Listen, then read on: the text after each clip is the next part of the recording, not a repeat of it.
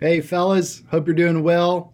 Hope you're having a good week so far. It is always a pleasure uh, to study God's Word with you. And for this lesson this week, we have a lot of God's Word to study together. I invite you to turn your Bibles to chapter 5, verse 17. We'll be looking at verse 17 in chapter 5 and taking it all the way through chapter 6, verse 18. So go ahead and turn there. As you're turning there, just a little bit of context. If you missed last week, uh, Pastor George, he began the first of five major uh, discourses in the Gospel of Matthew. This one being the authoritative message of, of kingdom life for his disciples, the Sermon on the Mount. Um, now, up until this point, we've seen that the uh, Matthew has been revealing Jesus to be the long awaited Messiah. He is the promised uh, new king, and that was demonstratively demonstrated in Jesus' own baptism. Now, following his baptism in verse 12 of chapter 4, um, we see that Jesus is not only the new king, but he is creating for himself a new people. He, he begins calling his disciples, uh, calling them to deny themselves, to follow him as the one true king, and that he is going to bring them into to his kingdom, which he's also inaugurating through signs and wonders. Um, but he's going to invite them into his kingdom so that they might be fishers of men. So up into this point, we we have a new king, we have an, a new people, and a new kingdom. And in the Sermon on the Mount, Jesus is, is showing us that there's also a new way of living as his people under his rule. So in chapters 5 through 7, you have 111 verses, this Sermon on the Mount, which John Stott, I love how he describes it. He says it's the nearest thing to a manifesto that Jesus ever uttered, for it's his own description of what he wants his followers to be and to do. Uh, to put it differently, Jesus is showing us what it is to be a citizen of heaven and friends, it, is completely countercultural to everything we might think. It is a new pot of gumbo, what Jesus is introducing here. So let us uh, read God's word together, starting at chapter 5, verse 17. God's word says, Do not think that I've come to abolish the law or the prophets. I have not come to abolish them, but to fulfill them. For truly I say to you, until heaven and earth pass away, not an iota, not a dot will pass from the law until all is accomplished. Therefore, whoever relaxes one of the least of these commandments and teaches others to do the same will be called least in the kingdom of heaven. But whoever does them and teaches them will be called great in the kingdom of heaven. For I tell you, unless your righteousness exceeds that of the scribes and Pharisees, you will not enter the kingdom of heaven. Verse 21 You have heard that it was said to those of old, You shall not murder, and whoever murders will be liable to judgment. But I say to you that everyone who is angry with his brother will be liable to judgment. Whoever insults his brother will be liable to the council, and whoever says, You fool, will be liable to the hell of fire. So if you're offering your gift at the altar um, and there remember that your brother has something against you, leave your gift there before the altar and go. First, be reconciled to your brother, and then come and offer your gift. Come to terms quickly with your accuser while you're going with him to court, lest your accuser hand you over to the judge, and the judge to the guard, and you be put in prison. Truly, I say to you, you will never get out until you have paid the last penny. Verse 27 You have heard that it was said, You shall not commit adultery. But I say to you that everyone who looks at a woman with lustful intent has already committed adultery with her in his heart. If your right eye causes you to sin, tear it out and throw it away, for it is better that you lose one of your members than your whole body be thrown into hell. And if your right hand causes you to sin, cut it off and throw it away, for it is better that you lose one of your members than that your whole body go into hell. Verse 31 It was also said, Whoever divorces his wife, uh, let him give her a certificate of divorce. But I say to you that everyone who divorces his wife, except on the ground of sexual immorality, makes her commit adultery, and whoever marries a divorced woman commits adultery. Verse 33 Again, you have heard that it was said to those of old, You shall not swear falsely, but shall perform to the Lord what you have sworn. But I say to you, do not take an oath at all, either by heaven, for it is the throne of God, or by earth, for it is his footstool, or by Jerusalem, for it is the great city of the great king. And do not take an oath by your head, for you cannot make one hair white or black. Let whatever you say be simply yes or no. Anything more than this comes from evil. Uh, verse 38 You have heard it that it was said, An eye for an eye and a tooth for a tooth. But I say to you, do not resist the one who is evil. But if anyone slaps you on the right cheek, turn to him the other also. And if anyone sue you and take your tunic, let him have your cloak as well. And if anyone forces you to go one mile, go with him two miles. Give to the one who begs from you, and do not refuse the one who would borrow from you. Verse 43 You have heard that it was said, You shall love your neighbor and hate your enemy. But I say to you, Love your enemies and pray for those who persecute you, so that you might be sons of your Father who's in heaven. For he makes his sun rise on the evil and on the good, and sends rain on the just and the unjust. For if you love those who love you, what reward do you have? Do not even the tax collectors do the same?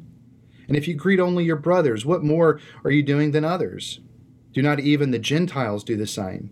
You therefore must be perfect as your heavenly Father is perfect. Chapter 6, verse 1. Beware of practicing your righteousness before other people in order to be seen by them, for then you will have no reward from your Father who is in heaven. Thus, when you give to the needy, sound no trumpet before you as the hypocrites do in the synagogues and in the streets, that they might be praised by others. Truly, I say to you, they have received their reward. But when you give to the needy, do not let your left hand know what your right hand is doing, so that your giving may be in secret, and your Father who sees in secret will reward you. Verse 5 And when you pray, you must be not uh, be like the hypocrites, for they love to stand and pray in the synagogues and at the street corners that they might be seen by others. Truly, I say to you, they have received their reward. But when you pray, Go into your room and shut the door, and pray to your Father who's in secret. And your Father who sees in secret will reward you. And when you pray, do not heap up empty phrases as the Gentiles do, for they think that they will be heard for their many words. Do not pray like them, for your Father knows what you need before you ask Him.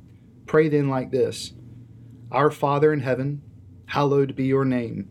Your kingdom come, your will be done, on earth as it is in heaven. Give us this day our daily bread, and forgive us our debts as we also have forgiven our debtors. And lead us not into temptation, deliver us from evil. For if you forgive others their trespasses, your heavenly Father will also forgive you. But if you do not forgive others their trespasses, neither will your Father forgive your trespasses. Verse 16 And when you fast, do not look gloomy like the hypocrites, for they disfigure their faces that their fasting may be seen by others. Truly, I say to you, they have received their reward. But when you fast, anoint your head and wash your face, that your fasting may not be seen by others, but your Father who is in secret. And your Father who sees in secret will reward you. Uh, brothers, this is the word of the Lord. Let's pray together. Heavenly Father, uh, we're so grateful for this uh, time where we can come together as brothers in the Lord Jesus Christ to study your word. Father, there's so much before us uh, this day. We pray that you would um, guide us, that you would help us to bring out in your um, word that which is necessary for us. Um, we pray that uh, you would bless our Bible study, our discipleship with one another, that we might massage your truth down into our hearts, that we simply wouldn't be informed, but truly transformed by your Spirit. Help us, O God, for your servants listen. As in Christ Jesus we pray. Amen. Uh, one of my uh, favorite football memories of all time was the Iron Bowl kick six in uh, 2013. I'm sure you guys remember that. Um, I certainly do, especially as a suffering Ole Miss fan. I, I, I love this memory. And if you don't uh, remember, um, it, Iron Bowl. Um, and uh, Alabama w- was in the lead, and, and, everything was was going as you might expect until the the last play of the game. Um, everyone before the last play of the game uh, knew what was going to happen. Bama was going to win. Little Nicky was going to get his third consecutive championship, and uh, um, and you know they're just going to win. That's the Bama narrative, right? everything was going according to plan until the last play of regulation when Bama missed a, uh, a very ill advised um, last second field goal. Um, that they missed it, and it was caught by Auburn's Chris Davis, and he took that puppy and ran it back 100 yards for the winning touchdown. Um, that moment, 11 SEC teams cheered and all of their fandom. Bama Nation, they melted. I'm pretty sure Brian Lewis and Dick Kane and all the other Bama fans still have night terrors just thinking about that moment. But one of my favorite um, moments of that of that whole experience, um, especially as a suffering Ole Miss fan, by the way, was looking at the faces of all the Bama fans in the stadium. I mean, they still have memes on the internet about all of those just slack jawed faces. I mean, their mouths were just hanging agape. They were so shocked and confused. They were thinking to themselves, what in the world just happened? Uh, it was the face of those who, who trusted a narrative, and that narrative proved to be false. Now, why do I bring that up? Other than just to make fun of Alabama fans. Um, well, in our world, there are so many different narratives and promises um, that say if you want to have a blessed life, if you want to be blessed, if you want to win, then you have to be a certain way, do certain things, achieve certain things. And, and, and if you do that, um, you will be blessed. So, for example, the the American dream that if you give your your soul to the American dream, you know, if, if you do everything the American dream is, if you find the perfect spouse, if you have the right number of kids who are all in the soccer league, and you have a great house, a great 401k, you retire between ages 60 and 65. If you accomplish those things, well, well, that is what it means to be blessed.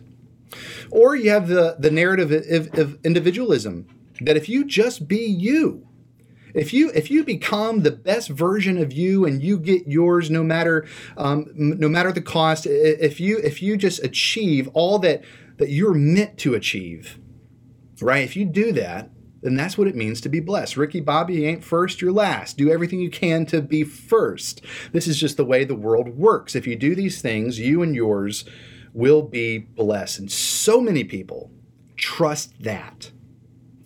But then we get to Revelation, the end of the Bible, in chapter 18, when the new age dawns. The Apostle John tells us that all of those narratives and all of those false saviors and false promises will be proven to be false. They will fail. And then he says, every single person who trusts in those things, um, well, they're going to be just like those Bama fans. He tells us they will be weeping and they'll be mourning. Their, their mouths will be agape. And they'll be thinking to themselves, what in the world happened? I thought that this is what life was all about. I thought this is what it meant to be blessed. I thought if we if we did these things and, and, and gave our life to these things, everything would be okay. The Apostle John in Revelation 18 essentially gives us the end time kick six version of all of those who put their hope in their faith and narratives that proved to be false. Now, in the Sermon on the Mount, Jesus is sparing us from all of that. He has said that, that a new day has dawned and he has come to show us what it means to be truly human and to live as a human being.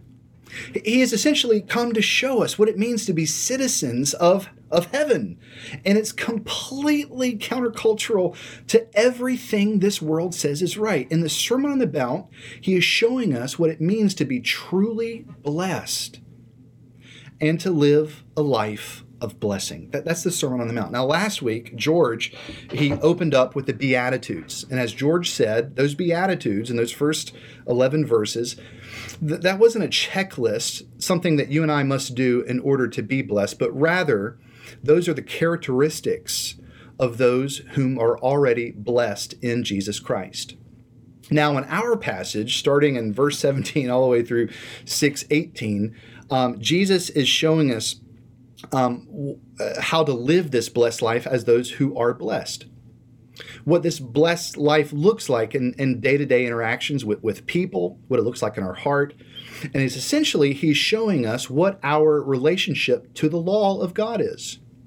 What place does the law of God have in our hearts? Is what he is showing us in our passage. Now, now, if last week, if those beatitudes were countercultural to everything that the world says about being blessed, uh, this week is completely countercultural to everything that the religious world says is right. As we look uh, to the Christian's relationship uh, to the law of God. Now, obviously, the Sermon on the Mount it merits a verse by verse consideration, which, of course, we're, we're looking at such a large section we can't possibly do that. So, what I would like to do is focus mainly on verses uh, 17 through 20 of chapter 5, and then for the rest of it, have a, a 30,000 foot approach to get to the heart of what Jesus is teaching. Okay. So, for our first point, I want us to see that practical righteousness is essential for our uh, Christian discipleship. We see this in chapter 5, verses 17 through 20. Practical righteousness is essential for our discipleship. Now, in this tiny little section, um, I, I want us to understand that it's of major importance for at least three reasons. One, it defines for us what practical righteousness is. We're going to talk about that in just a moment. Uh, secondly, it shows us the connection between the Old Testament and the New Testament. There's lots of confusion about this in various denominations, but it, but it shows us the relationship between the Old Testament and the New Testament. Most importantly, for our purposes anyway, this little section serves as an interpretive key for the rest of the Sermon on the Mount. So you and I, we're going to interpret the rest of the Sermon out wrongly if we don't understand verses 17 through 20. Now, in 17 through 20, it actually splits up into two subsections. First, we see Christ in the law, his relationship to the law. Then, secondly, in verses 19 through 20, we're going to see the Christian's relationship to the law. So, first and foremost, Christ and the law. You'll see right there in verse 17 that Jesus begins this section with a very forceful exhortation. He says, Do not think all right, that's big. Do not think that I have come to abolish the law. Uh, Jesus knew that there would be people who would think that that's exactly what he had come here to do. And as we look through the rest of Matthew, we see that that proves to be true. The religious circles, in their own self righteousness, looked at Jesus, and, and that's what they thought. When they saw him ministering on the Sabbath, for example, they thought to themselves, ah, Jesus doesn't care about the law. He doesn't love God. He doesn't care about our traditions. There's something wrong with this Jesus. He doesn't care about the law. Now, of course, that's not true, but what's really interesting is that uh, Christians today, uh, particularly Protestants in Reformed circles, sometimes reach the same conclusion. They take a different road to get there, but they uh, they reach the same conclusion. So, for example, there's so many Protestants in the Reformed circles, and I'm sure all of us have struggled with this at one time or another, who have thought to themselves, "Okay, well, I'm a Christian. I am saved by grace through faith in Christ alone." And amen to that, brothers. But but in our hearts, we think to ourselves, "Okay, well, that means then that that obedience isn't that big of a deal. The law no no longer applies to me." Right? Because I'm resting on Christ's finished work. Therefore, I'm free from the obligation of the law. Well, however we get there, whether if we go the Pharisaical route or some of this, this poison that's in the Protestant circles today, however we get there, Jesus gives, gives a, a, a death blow to that argument. And this is what he says Do not think that I've come to abolish the law, but rather I have come to fulfill it, Jesus says. Now, how does Jesus fulfill the law? What does that mean? We might remember that there's three categories, broad categories of law in the Old Testament. There's the ceremonial law, there's judicial law, and then there's the moral law. How does Jesus fulfill the ceremonial law? Well, Hebrews tells us, particularly Hebrews 10. The ceremonial law, uh, primarily the sacrificial system, all of that um, were pointers to Jesus. Jesus is the the the once and for all, the final sacrifice. So so Jesus fulfills all of the ceremonial law because it was pointing to him anyway. And so he's here and he, he's fulfilled that. And he's the ultimate sacrifice. And, and by placing our faith in him, right, this this is that part is nullified because Jesus has fulfilled the ceremonial law. What about the judicial law? Well, the judicial law pretty much expired um, with the state. It was a geopolitical laws for the state of, of Israel. Now, the heart behind those laws were, were uh, you know, how they were to interact and, and engage their neighbors and, and neighboring nations, but but nevertheless, those judicial laws, some of those funky judicial laws, like you have to have a banister on your roof so nobody would fall off, th- those laws don't apply anymore, right? Thirdly, the moral law. How does Jesus fulfill the moral law? Well, he fulfilled the moral law by desiring, obeying, and, and living it out perfectly. Moral law. It's essentially the, the manifestation of God's character and heart. The Ten Commandments, for example, was a summary of that moral law. Jesus uh, re-summarizes those Ten Commandments with the two greatest commandments. But but those but those commandments they they're the manifestation of God's character and His heart, and Jesus fulfills that perfectly by obeying it perfectly. However, it is this moral law that Jesus says in verse 18 that still has abiding validity. He said, "This, this is this is still here, folks. Uh, don't take one iota away from the moral law. It has abiding validity, which means that it still binds people, including justified persons, as Christians." So Jesus, in his relationship to the law, he, he fulfills it, but now he says even Christians must conform to it. So, what does he say? He says in verse uh, 19, Therefore, whoever relaxes one of these laws and teaches others to do the same will be called least in the kingdom of heaven. But whoever does them and teaches others to do the same will be great in the kingdom of heaven. Then in verse 20, he says, Unless your righteousness exceeds that of the scribes and Pharisees, you will not enter the kingdom of heaven. Yikes. Talk about a forceful exhortation. Now, what in the world is Jesus saying there, right? Because it sounds like he is teaching works righteousness. I assure you that is not at all what Jesus is teaching. At this point, it's important that we understand the distinctions between legal righteousness and practical righteousness. What is legal righteousness? Legal righteousness is our justification that's what that is. We, we were saved by grace alone, through faith alone, in Christ alone. We're justified by putting our faith in Jesus Christ, in his person, and in his finished work. And as we do, his righteousness is imputed onto our account. That's that's that's our justification. That that's legal righteousness. That that is why that we're able to go into the to the throne room of, of, God's justice with confidence because we have an advocate there who says this man and this person is innocent because we're united to him by faith. This is why that we can have confidence, brothers, even in this life when we struggle and fall to sin, because we know that we are accepted by God, not because of what we have done, but rather because of what Christ has done. Our faith is in Him. And because we're united to Him in faith, when God looks at us, He doesn't see our sinful record, He sees Christ in His record. That is our legal righteousness, and that is the great news of the gospel. But that's not the type of righteousness that Jesus is talking about here. He's talking about practical righteousness.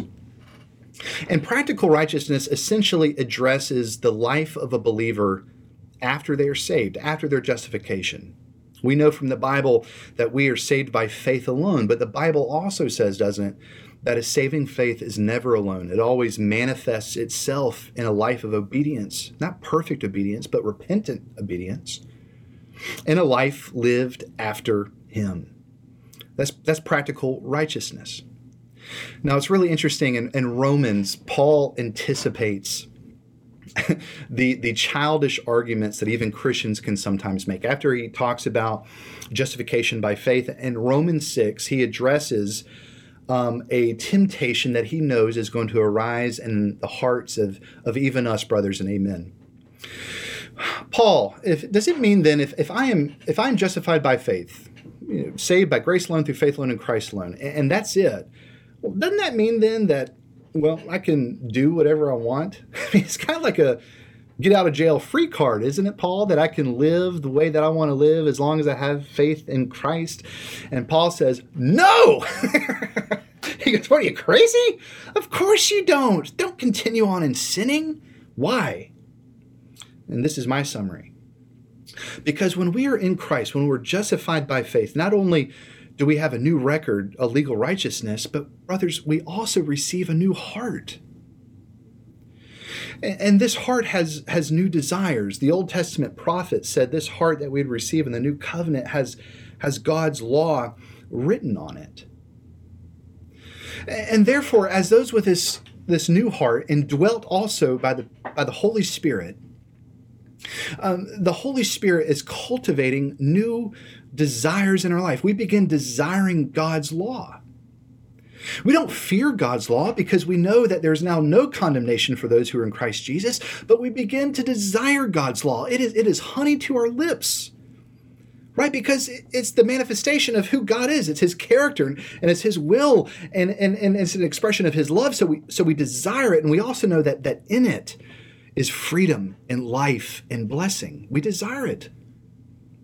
But also, we're enabled to live it out.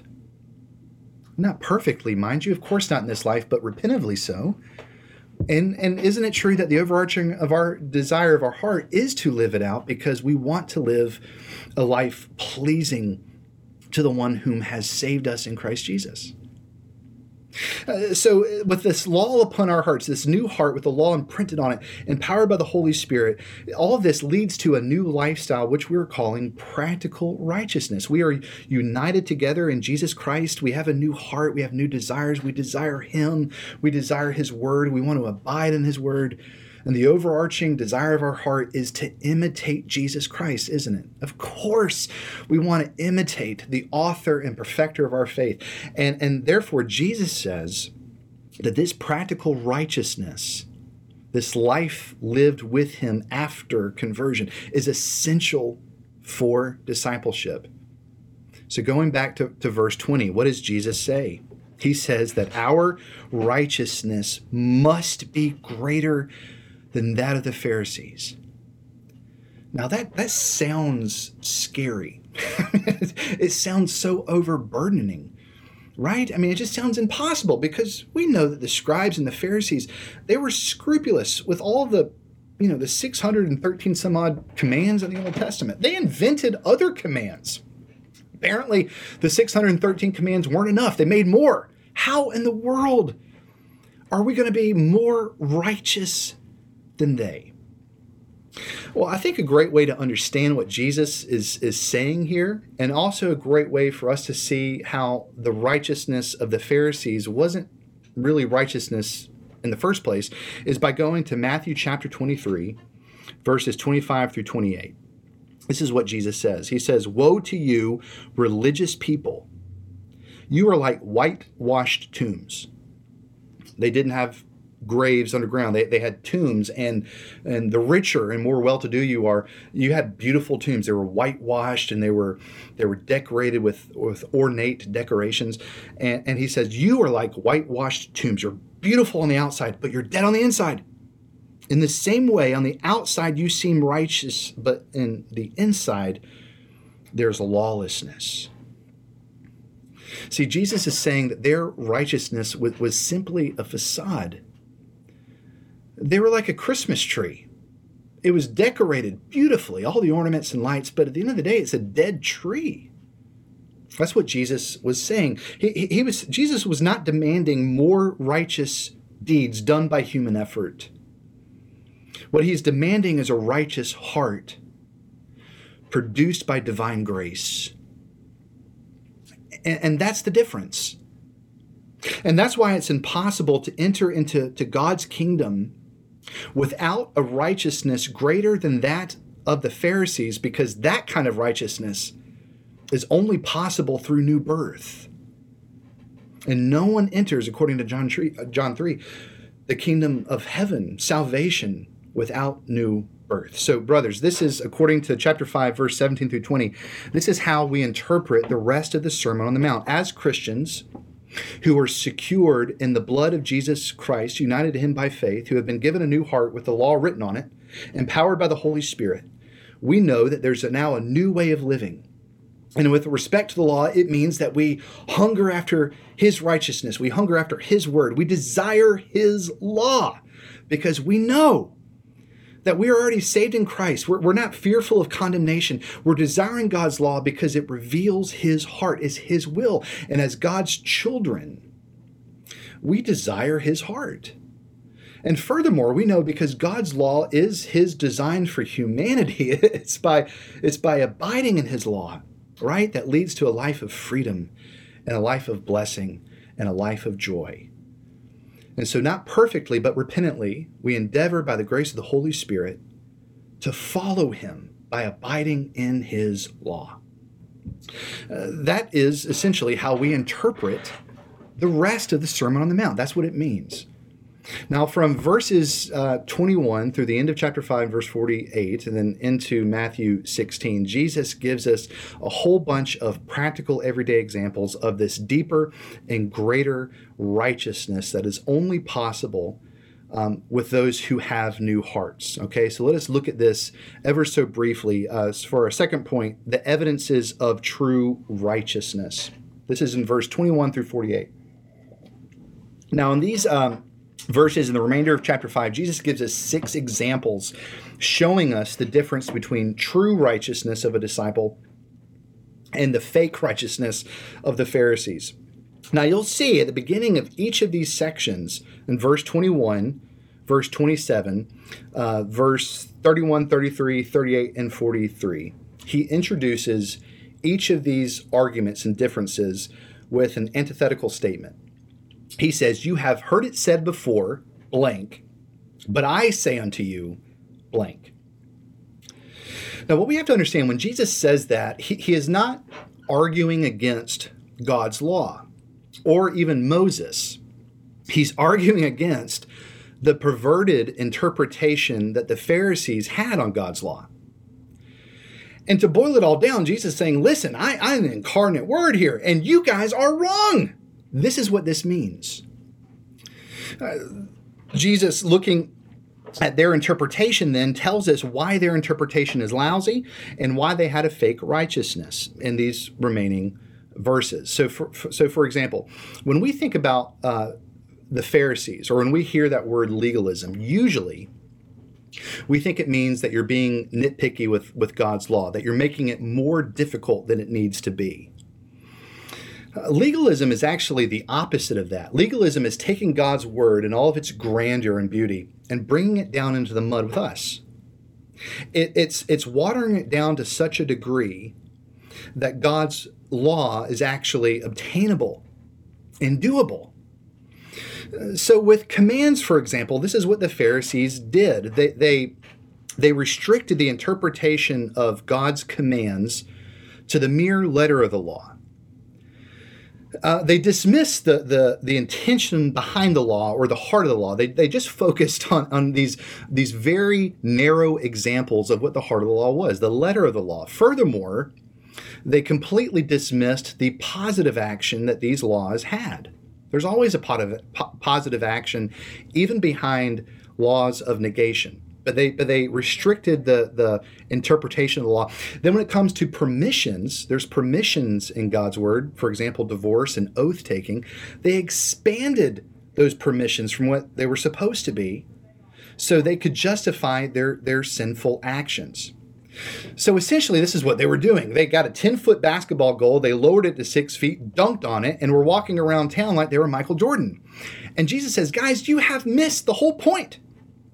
Uh, God's law is not merely about what you do and what you don't do. It involves, in fact, it must involve the intentions and the motivations of your heart. Brothers, as true disciples of Jesus Christ, we must embrace the, the heart of God's law because that's what Jesus is after in the first place our, our hearts. And so this is what we first see. We see that true righteousness begins in the heart in verses 21 through 27. Jesus takes two commandments from the from the Decalogue, the Ten Commandments, um, Commandment six and Commandment seven, and he's showing us that true righteousness isn't really about what we do. It includes that, but but it's always about what's going on inside our hearts. So with verses 21 through 26, the sixth commandment, he says, "Thou shalt not kill."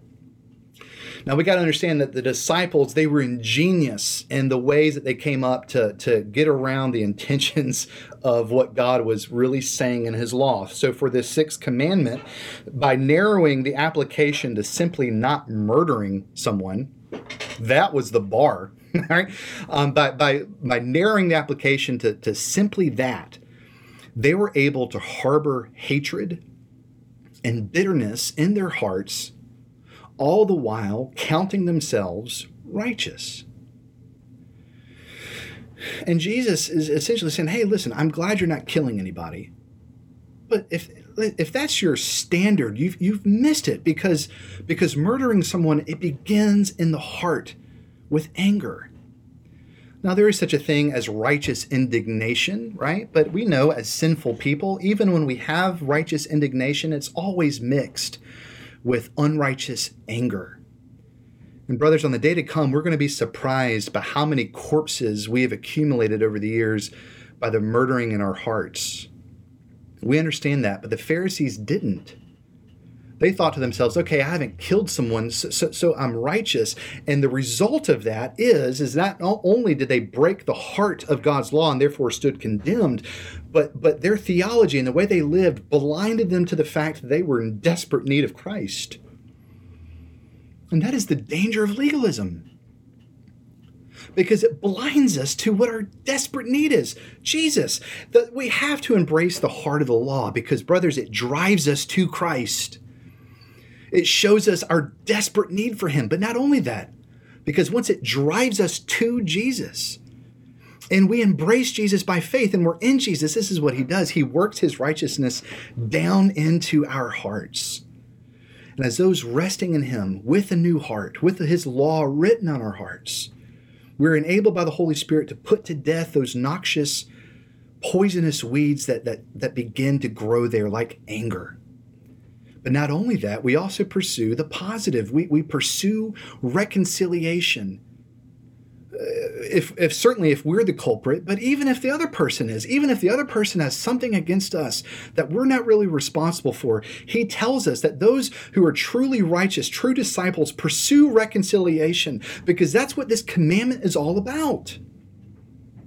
It begins in the heart. Now he shows us as well in in um, the seventh commandment with adultery, and again the Pharisees were doing the same thing with the the commandment: "Do not commit adultery." They were narrowing the definition of adultery, and they were broadening the scope of purity. So they were saying to themselves, "Okay, I've lusted over my neighbor's wife. I've lusted uh, over that girl down the street, but I haven't had sex with them, so I'm good. I'm still I'm still holy." But Jesus says, again, you've missed it. Because if you've lusted after someone in your heart, you, you've already committed adultery. Now, there's so many things that we could say here we just don't have time for. We could talk about um, the Imago Dei and our neighbor. We could talk about the, the dangers and the horror of, of pornography. We could talk about God's beautiful di- design for sex within the covenant of marriage between one man and one woman, which serves as a sermon illustration to the greater marriage of Christ and his church and the spiritual union that we have for him. This is what Paul talks about in Ephesians 5. We could talk about all of the, the benefits and the blessings of singleness and how we can give our lives to Jesus, living chaste lives, of how we're commanded to do that. But to boil it all down, the point is, is that a truly righteous person is not merely concerned with his actions, but they're concerned with their heart because that's where it all begins. And he takes um, the condition of his or her heart so seriously that he'll do anything biblically necessary to prevent himself from going back to whatever causes him to sin. This is what Jesus is talking about plucking out your eyeballs, cutting off your hands. He's not saying to literally do those things, but he is saying take your heart seriously. Do whatever is biblically necessary to, to burn the bridges to whatever that sin is, to prevent yourself from lusting after another person, to, to keep yourself honoring the image of God and whoever that person is. Secondly, true uh, righteousness produces fidelity and integrity in verses 31 through 37. Basically, to sum it all up, we keep our word. Uh, we truth matters to disciples of Jesus Christ. We don't we don't shade it, we don't spin it, we don't manipulate it. we're true people. We, and we also we, we keep our word in our relationships to well, one our spouses and also to those around us, our, our, our neighbors. Uh, Jesus gives us two examples here: divorce and oath taking. Neither one, which was a command in the Old Testament, but rather uh, permissions that God gave His people to account for um, their sinfulness and their weakness. So there were permissions, and, and they were they were limited in scope for for specific criteria. But here, the Pharisees they're expanding those permissions uh, to justify their, their sinful actions. So for divorce, what's the deal with the divorce? It's clear from the text that the Pharisees were only preoccupied with the grounds of divorce. That's the only thing they they cared about. It was completely self centered. They were figuring out how they could finagle their way out of a marriage they no longer cared to be in. Gone are the old days of when God commands his people, we see this in Hosea, to pursue their, their spouses even when they're sinned against. But but now the, these Pharisees are living and teaching such a way that this is this permission can really be expanded um, to, to satisfy your selfish concerns, is what he is saying here. They're not concerned about the covenant of marriage. They're concerned, this is essentially how far is too far. That's their mentality. They're not confer, they're not concerned with the covenant of marriage. The promises and the vows that they make with their spouses and to God. They're not concerned about the sacrificial, other centered, action oriented love that we're supposed to have for our spouses and which God has for his bride. Now, of course, Jesus says there are allowances still for divorce. But it's, it's a very narrowed circumstance that the Pharisees and many folks out there today expand those things because it's a self centered thing. But, but Jesus is saying we, we, we keep our word to the vows in which we made to our spouse and to the Lord. Secondly, oath taking.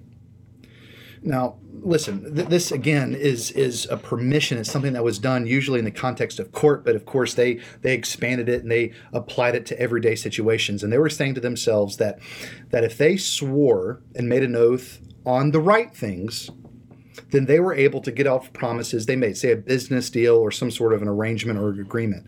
As long as they didn't swear on the wrong things, as long as they didn't swear on God's name or swear on God's temple, um, as long as they just swore on the secular things, then they could essentially break their promises.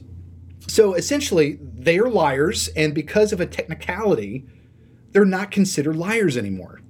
Jesus says, You've missed it he says let your yes be your yes and your no be your no. And he says if, if you're if you're a true disciple you aren't going to need to swear or make an oath in the first place. And if you do if you do need to it's because no one trusts you. And you prove yourself to be without integrity. But the point that jesus is making is that is that the person who is who is a true disciple of jesus um, the, the righteousness starts in our hearts because we have new transformed hearts, righteous hearts. And this eventually produces and manifests itself in fidelity and, and also integrity. We, we care about truth, we keep our word, is what Jesus is saying. Then, thirdly, in verses 43 through 48, he says, True righteousness produces sacrificial love. Now, these last verses, uh, in my mind anyway, brings us to the highest point of the Sermon on the Mount, which for which it's both admired Uh, and the most resented, namely because the attitude in which Jesus is calling us to is sacrificial love, not just for those close to us, but especially for even our enemies. I can't think of a more challenging aspect of the Sermon on the Mount than that because it is so counter to everything that this world says is right. Friends, we live in a world that tells us, even as the church, to plant our flag in the ground and to be against those who are against us, to make an enemy of them. It tells us that all we ha- all we have to do is preserve our rights. That's what we must do. We must we must guard ourselves and self self protect and all the rest. We live in a world that shows no grace to anybody, that cancels the transgressor. and and now more than ever, brothers, we need to be shaped by what Jesus says here, this new kingdom ethic. Now, this is uh, essentially what Jesus is saying that this is a, a, better way. This is the, the the the way in which He has designed. This is the new way of living to lay down our lives for the sake of other people. Uh, to lay down our lives for for even our enemies, and it's so essential that we do so, because not only are we showing the world that there's a better way of living, they're going to come ask us, like, how in the world are you doing this? Why are you doing this? They're going to see a, a, a new, better way of living, a, a blessed life. And then, secondly, we're going to be able to tell them why. We're going to prove ourselves to be children of God because, brothers, only those born of God, born of His Spirit, can love people this way. This is what that means. God demonstrated His love for us in this that while we were still sinners, Jesus Christ died for us. The kingdom righteousness that we're being called to right here is the kingdom righteousness of our King. And as those who have received such amazing and sacrificial love from God when we are enemies, as those who have been transformed by that love, we are, we are now commanded to show that love to our enemies. And it's so hard to love people this way. It's so hard to, to love people who slander us. It's so hard to, to love people who, by all worldly measures, are unlovable. It's so hard to love people who oppose us, who persecute us. It requires supernatural grace. And Jesus is saying that is the grace that we have received in Him. And now we're commanded to love others, including our enemies, just as we have been loved. Brothers, as, as Christians, as disciples of Jesus Christ, we are law keepers. We desire God's law, we cherish His law. By the power of His Holy Spirit, we seek to practice it, but not to earn grace, not to earn favor, but to live in response to the grace and favor we have already received in Christ. Lastly, in verses uh, 1 through 18 in chapter 6, we see that, that uh, true righteousness changes our desires. Um, Jesus shows us this when he's talking about true religion. He, he, gives us three categories giving, praying, and fasting. And I wish we could talk in great detail about all of those things. But the major point that Jesus is making in this section is that our exceeding righteousness will be evident in new desires. Um, for example, in the, the for the very reason that we practice religion, now, Jesus is, to be clear, he is not saying that these things are not important or that we shouldn't do them, but rather he is saying that true disciples do them in such a way that manifests God glorifying desires. Reading in these passages, it is clear that the religious folks back then they did them, but all for the wrong reasons. Their reward was was human applause. They were seeking to be uh, thought of in high esteem by each other and by those around them. They, they wanted to be well thought of. Um, their their great desire was to be thought of as being special and righteous and, and, and amazing by everybody else, right? Now, the tragic irony that we see in, in verse 3 and, and elsewhere in, the, in these verses is that they actually receive the reward um, that they want. But that's all that they're going to receive, which is so tragic. That's all they're going to receive unless they repent. Because, friends, listen, we struggle with this all the time, don't we? We struggle with, with uh, desiring our brothers and our sisters and all of those around us their, their approval we desire that so much. And it, it, as a pastor, I, I, wrestle all the time and, and, pray all the time and repent all the time that my desire would not be in, in, in teaching a good lesson or preaching a good sermon to receive um, the attaboys from the congregation, but rather to glorify God and to teach a good lesson so that other people might know what God's word is saying. But I struggle with that. We all struggle with that. But here's the deal as believers with, with a new heart empowered by the Holy Spirit, we repent of it. And we turn away from it. Uh, because what? The, the overarching desire of, of a believer, the overarching desire of a believer are the things of God, not the things of man. Our desire are the things of the God, ultimately, God Himself.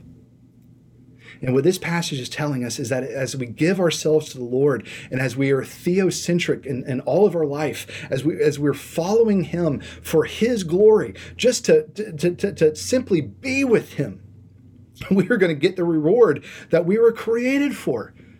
Of course, you know, every spiritual blessing in Christ, but the but the main reward, we're on the day to come, we're going to hear from our Father Himself say, Well done, my good and faithful servant. And we can live life now knowing that that approval is already ours in Christ. Friends, Jesus Christ, he, he has ushered in something new. He is the new king. He's made for himself a new people. He has ushered in a new kingdom, and he's given us a new way of living. Uh, our true righteousness is, is greater than that of the Pharisees because it's, it's a heart level righteousness from a new heart.